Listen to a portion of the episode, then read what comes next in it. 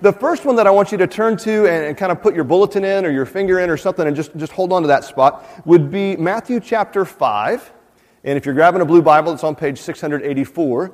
The second passage that I want you to turn to is where we're going to begin this morning, but we're not going to end there. We're just going to start there, is in, in Luke chapter 6, and that's on page 729. And so uh, I invite you, invite you to turn there. Uh, and the reason we're looking at some of these, what did he say statements that, that Jesus made, was because in the text, we find some amazing truths that, that I think Jesus wants to communicate to us. Truths that, truths that have the potential to help us discover and experience His life changing love so that our lives are never the same and that we can live the life that He's called us to live with Him. You, you see, Jesus came to teach us about this completely different way of living life, a different way to think and, and a different way to be influenced, not by the standards that the world gives us but by God's standards and by God's ethic. And, and the life that, that Jesus desires for us is, is a lot different than what we would consider the normal life, especially in, in our society today. And yet, God has given us gifts and He's equipped us and He's empowered us to live a life that is honoring Him and brings glory to Him while we receive that life and life to the full that He promises to us. And so, this morning, we're going to look at a couple of those things, and we're going to look at a passage of Scripture that you've probably heard before, and you've probably ignored it before as well. Okay? And so that's what we're going to do this morning. Look at Luke chapter 6. We're going to begin in verse 27.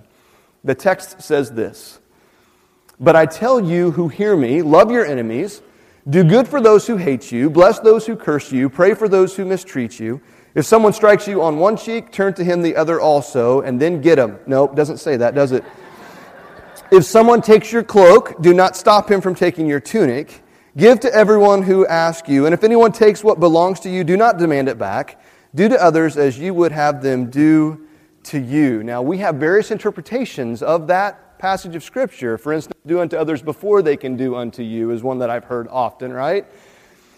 And yet, what's Jesus trying to say it and say? And whenever we read something like that, uh, our first reaction may be, yeah, yeah, right, Jesus. Like that's going to happen, right? That's that may have, have been a good idea, but but no way. Because if someone's trying to hurt me, if someone's standing in opposition to me, if someone's resisting me, you want me to love them? Come on, Jesus. You think I'm stupid? It just doesn't work that way. And and besides, we try to justify it and go, well, what does Jesus really mean when he says, love your enemies? Yeah, surely he doesn't mean that exactly, because we just look at that and it just feels wrong, doesn't it? We just think it can't be right. We look for a loophole, or we try to figure out how it just doesn't apply to me because I'm different and I'm special.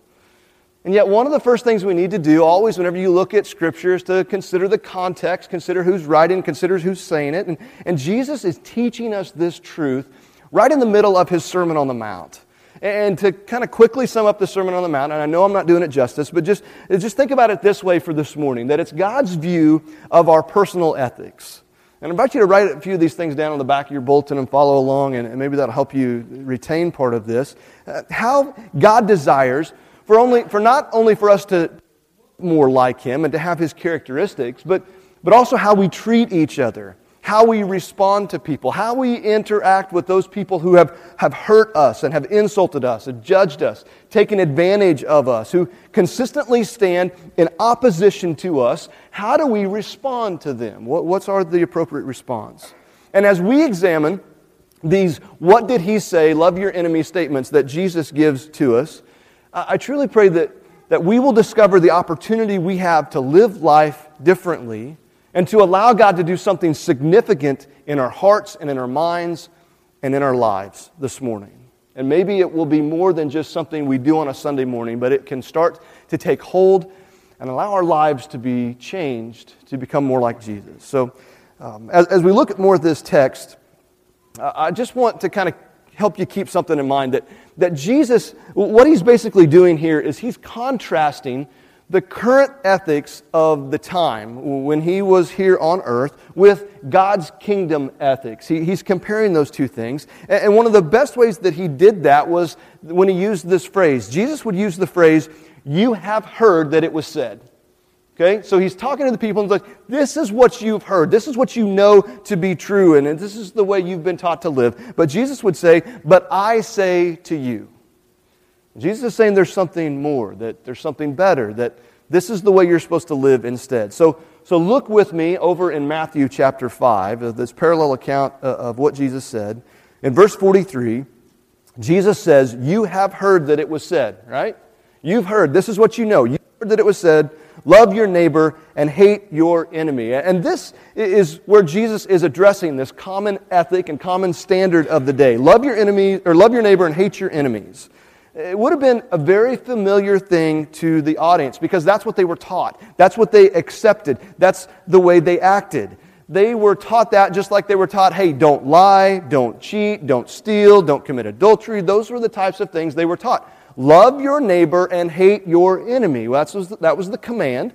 That was the accepted way to live. And what's interesting is, is that was taken from Scripture. Kind of, right? The first half of that, love your neighbor, is found often in the Old Testament. Jewish people would refer to it often. But this statement of hate your enemy, I can't find it, and I haven't found anybody else who can find it in there either. That's the part that man added. And, and, it was added because they oftentimes came around to the discussion of okay, who's my neighbor?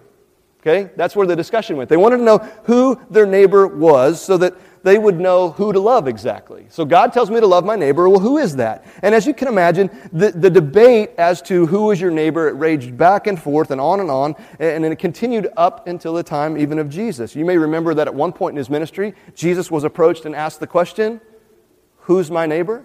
Right? Remember that? Story of the Good Samaritan, and Jesus, Jesus told that. And what they were asking was, Who is it that God expects me to love? So the people define neighbor by, by what they believe God must mean. And, and oftentimes, the way they would describe that was my neighbor is the person who looks like me, acts like me, thinks like me, believes like me, worships like me. They're like me. That makes sense to them, and that's who God wants me to love. My neighbor, person who is like me, right? That's who my neighbor is. And that, that's, that's what they would accept, and that's what they believed. And so those who are not like me, they are the enemy, and they are wrong, and therefore I can hate them. And, and this system worked out really well for them. I mean, if we're just being really transparent with the text, it allowed them to create these different people that they could really love, and then they had this feeling that God stamped his approval on that, right? I love these people because they're like me, and that makes God happy. Boom. And it also allowed them to create these groups of people that were not like them and groups of people that they hated. And they could also say, and God is approving of that as well. And so they did this. And it was, it was a great system because you could choose who you loved and you could choose who you hated, and you could take God's name and you could say, God is in favor of this, right? This is the way this is supposed to work. And what's amazing to me is that if we stop and think about it, and if we're truly honest, and if we look around in society, and maybe even if we look in our own life, this is, this is true for us today. We do the exact same thing. We say such things as, as God cannot possibly expect me to love that person or to love them. Do you know what they did to me? Or what they said? Or how they or, or just look at what they wear. Look at how they think. Look at what they believe. God does not approve of those things. Therefore, God does not approve of them. Therefore, God's on my side. And I have the authority, the moral high ground on to not like them, to even hate them. We make uh, uh, categories all the time. We make categories based on race and based on gender, based on religion, based on preferences. And we say, there's no way God wants me to love them. Just, he just doesn't. And we make our own categories, don't we? I mean, think about the categories we have. We have, you know, the Hey, we lump them all together and say, there's no way, whichever side of the fence or the middle, I don't know where you are, but you're like, can't love them, right? We, we, we can't do that. We make groups of people that are those, those really people, or those really in shape people, or those out of shape people, the, the people that drive this car, or drive that car, or live in that neighborhood, or go to that school, or what. We make all these different categories and we view them as our enemy because they either stand in opposition to us or they remind us of what we're not or we just we just don't like them right? If you listen to sports talk radio, which I do, one of the quotes that they have on there is, and they play it often, is, Why don't you like him? Because I don't like him, right? Just, we just don't like certain people. Because after all, we're right, aren't we? I mean, our motives are pure, our thoughts are noble, we're doing it right, and they're doing it wrong. They're the ones making bad choices. And a lot of times, for a lot of people, it's more personal than just groups of people out somewhere. It's the spouse who walked out on you. It's the coworker who stabbed you in the back. It's the friend who betrayed you. Maybe the parent who abandoned you or, or the child who rebelled. And whenever stuff like that happens in our life, we find ourselves crying out to God and saying, God, there is no way you want me to love them. I know there's no way you want me to love them. It's, it's unreasonable for me to love them. You know what they did. You know that I'm right, and you're on my side, so surely I get a pass on this one, right? And we argue with God and we justify. And yet it's pretty dangerous for us to choose who we will and will not love and then take God's stamp his approval on that. Author uh, Anne Lamott wrote this. You can safely assume you've created God in your own image when it turns out that God hates all the same people you do. See, Jesus came onto the scene and he addressed the ethic of the day, the way you feel about people, the way you treat people, people who have hurt you, who have betrayed you, who have, who have criticized you, who have taken advantage of you, those people that are just different than you. Jesus says, You know, I get it, I understand. It makes sense in our minds to retaliate against them or to seek our own revenge or to hate them. But I tell you, right? You've heard, but I tell you, love your enemies. And in one statement, Jesus just kind of wipes out all of our categories because he is, in essence, telling us that we are just to love all people. We're to love all people, who you like and those who you don't, those who are like you and those who are not like you, those who've been faithful and those who have betrayed you. And it's different than what makes sense in our own mind and, and what we want to accept. We are to love all people. You, you see, Jesus said many things in his ministry that lots of different religions and worldviews buy into. Basic things uh, like uh, in, in, humanity, like, you know, love one another. You know, everybody's like, yeah, kumbaya type stuff. You know, don't kill people. Don't, don't cheat. Have integrity. Those, those are, there's these certain things that are accepted as a standard. But Jesus said, love your enemies. And in our society, it just, we just, we just don't like that because a piece of us, if we're just really honest and transparent, we look at Jesus and, and, we're like, you know what? That's a great idea. And I get where you're coming from, Jesus, and that sounds really good. And we wouldn't exactly tell Jesus that he's wrong because we kind of know better than that, right? We're just not sure we completely buy into the fact that he's 100% right.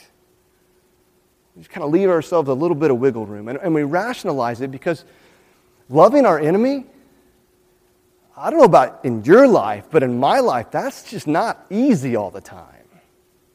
It's difficult. And then we get really good at kind of justifying it. We convince ourselves, we play a little game in our heads, and so, you know what? This really doesn't apply to me. This is one of those things that when Jesus was talking, he was really talking to those mature people, right? Those people that are the Jesus freaks type, right? Talking to those who really get it and, and are really on board with, with what he's saying. Uh, uh, uh and, and I just, I'm not there, right? I, I can't handle it. This is not for me. I'm just trying to read my Bible every day, you know, and keep a, a standard prayer life. I, I still have to watch what I say whenever I'm around other people because I'm supposed to represent Christ. I'm still working on liking the people that like me, right? That's kind of where we we, we put ourselves in that category, don't we? And we just justify it that it just doesn't apply to me. But the truth of the matter is that Jesus removes all of our excuses, He removes all the categories, He removes everything. He says, This applies to you. Love your enemies, love all people. And if you have a hard time doing that, you're normal. But God doesn't want to leave you as normal. He wants your life to change. He wants more for you. He wants better for you. He wants you to rub up against Him and discover His life for you. And if loving your enemies weren't enough, look at the rest of verse 44. Jesus continues when he says, And pray for those who persecute you. right, right? Pray for those people. Really? I mean, we talked about this a couple weeks ago. We have a hard enough time finding time to pray for our friends and our family, let alone our enemies. And yet Jesus says, pray for them. There's more to it than just not hating them. Jesus says, pray for them. Dietrich Bonhoeffer who's not only a German theologian, but he, he was part of the German resistance in World War II. So it's safe to say that, that Bonhoeffer, I mean, he had a legitimate enemy, right? Enemies for us, but he had a legitimate enemy, one of, one of the worst in history. And, and he said this when it comes to prayer This is the supreme demand. Through the medium of prayer, go to our enemy, stand by his side, and plead for him to God. Wow. Talk about leading by example. Bonhoeffer had an enemy. It cost him his life. And this is what he says. I think it challenges us to consider to consider what we pray about. What criteria do is to determine that which is on your prayer list. Uh, usually, it's the things that we care about and the things that are important to us, the things that matter to us, and therefore we want them to matter to God. We pray uh, for those things that we want God to influence that affect us directly. We, we pray for ourselves, we pray for our family, we pray for our spouse, we pray for our children, our job, our finances, our travel, you know, as we're going on vacation or whatever. We pray for God to intervene because we care about those things. We want God to be evident in those things and His blessing to be on those things because they matter to us. And Jesus tells us that we are to love our enemies and pray for them. Why? I want to suggest that it's because God wants something to happen to you. That He wants something to happen in your hearts and in the depths of your soul to change you, have you engage with God and to engage with them care about that person. You see, Jesus wants us to respond to them with the same love, the same forgiveness, the same the kindness, because they are people that matter to God just like you and I matter to God. He wants us to care. I, I tell my children often that I teach them lots of things. I can give them all kinds of knowledge, I can give them skills, but I cannot teach them to care.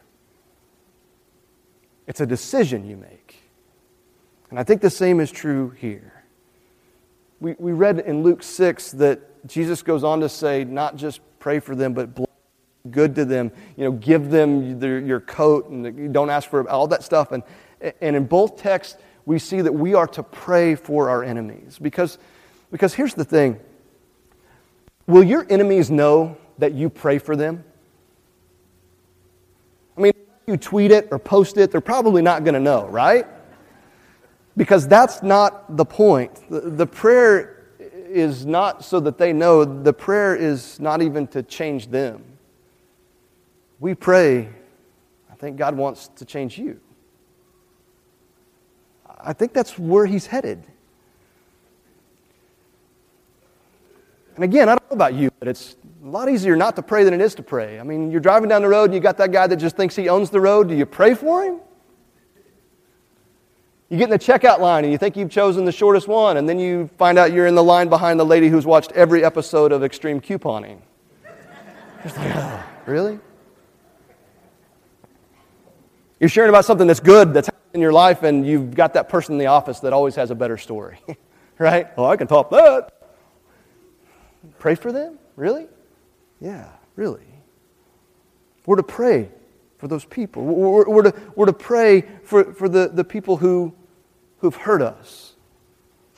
Pray for the, the roommate who left without paying rent, for the spouse who was unfaithful, for, for your parents. And we're good at arguing, aren't we? we're good at saying, Yeah, okay, God, but do you know what they did to me? Do you understand how they've hurt me? God, if you only knew, then you wouldn't be asking me to pray for them. And yet, He knows, doesn't He? God wants us to pray for them. Why? So our lives will change and so that can change your heart, to change your life. That's what God desires. We're good at arguing. We have our superior intellect and education. We tell God that, that this just doesn't apply today. It may have worked on a hillside back in Jerusalem back in the day, but we're in New Jersey. It's 2013. Life is different. Things are uh, different now in the real world. And yet, look at what Jesus says. Look at why it's important that we love our enemies and pray for those that persecute us. Verse 45 that you may be sons of your Father in heaven. We do this can become children of God. This is how we live so that other people know that we belong to Him. Pray for our enemies. We love our enemies. That's what we do. As parents, love it when our children emulate us uh, and our good qualities and, and our characteristics. When they act like us, that's a good thing. When we love our enemies and when we pray for them, when we show kindness when it's undeserved, when we express patience when patience is running thin, we don't hold the wrongs against them, when we initiate the letter and we write to them or we send them an email or we or we invite them over to watch football or take them out for a cup of coffee. When we do those things, we look different the rest of the world who says, You're my enemy, keep you as far away as possible. Because this is what God does for us. Look at the rest of verse 4. He causes his sun to rise the evil, the good. He sends rain on the righteous and the unrighteous. Jesus reminds us that God is in charge. God is in charge of this whole thing, and he sends sunshine and rain to all people. He makes no distinctions. He loves all people. And if this is what God does, then we're to be like Him. That's what we're to do as well. Love your enemies. And this is where the rubber meets the road because this is not something we want to do, is it? Because it is far easier and far more justifiable in our lives to continue to hate them. And yet we're called to love them and to pray for them. Especially in light of what Scripture, Scripture was that while we were still sinners, while we were enemies of God, while we were separated from Him, while we were standing in opposition to Him, that Christ died for us. And I would argue, and I think it's safe to say, that God has been hurt by us far more than we've ever been hurt by someone else. And even in spite of that, Jesus came, He rescued us, He redeemed us, he gave us life, and He gave His life for you and me, His enemy. On the cross, what did He do? He prayed. He prayed, Father, forgive them, for they do not know what they were doing. His heart was engaged with us, His enemy. That's what God has done for us through His Son, Jesus Christ. But He wasn't done. Look at verse 46. He says, If you love those who love you, what collectors doing that? And if you greet only your brothers, what are you doing more than others? Do not even the pagans do that? What you act this way and you're just like everybody else. If you love those who love them, then you're just like everyone else. You're just like the pagans, the tax collectors. You're just like the Romans. You're just like the Samaritans. And basically, I think Jesus is saying you're just like the people you put in categories. You're just like the people you hate. You are just like them. This ethic, that was standard. Treat people well who treat you well. Treat people poorly who treat you poorly. Not a lot of thought goes into that, does it? And Jesus is asking the people, What are you doing more than others? If you love your neighbor and you hate your enemy, if you're generous to those that are generous to you, that's no big deal, really. Because anybody can do that pagans, tax collectors, sinners. But if you've discovered Christ, if you've experienced his love, then act like it, will you? You're called to a changed life, to be different. Man, when, when Jesus starts talking like that, it just kind of hits you right between the eyes, doesn't it? It's like, wow, I've got some work to do.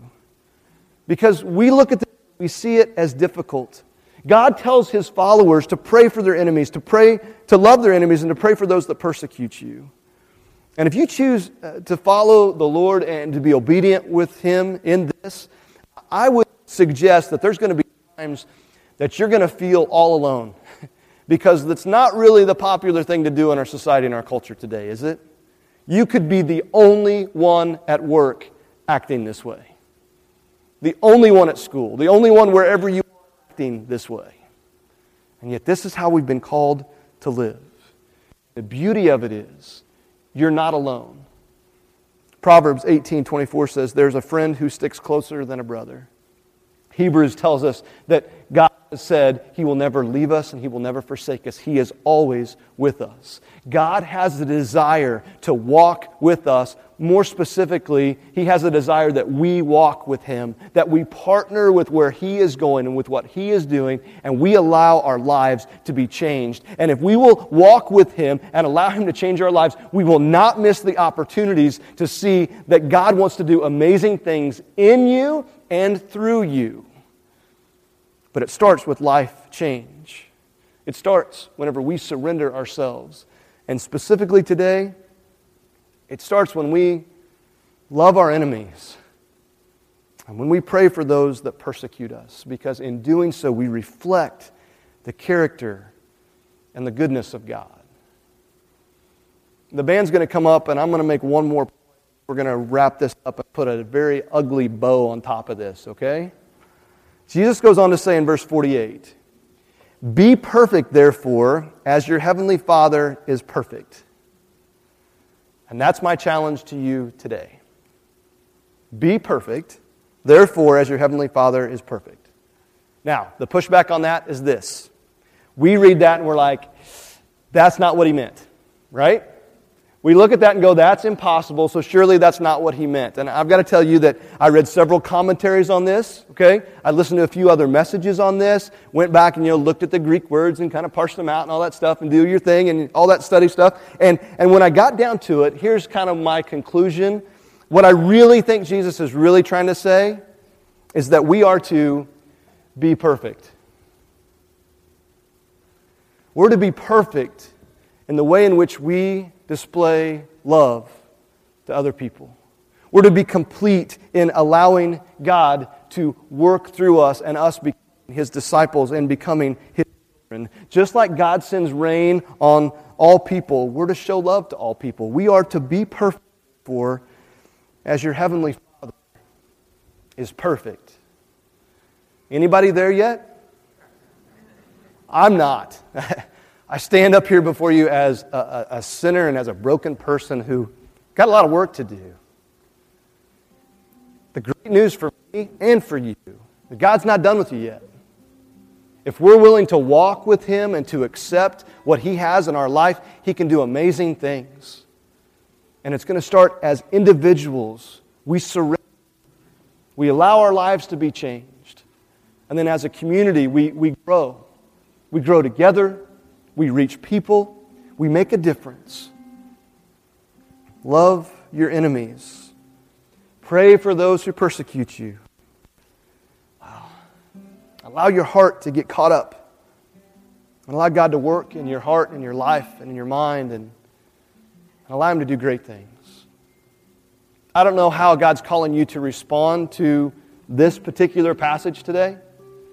But we offer you the opportunity to respond. And if you want to talk to someone, we'd love to talk to you. If you just need to pray, then you pray and sing, you stand and sing. Whatever you need to do to respond to God this morning, we invite you to do that. Stand with me. Ian's going to lead us. Let's sing, let's worship, let's praise.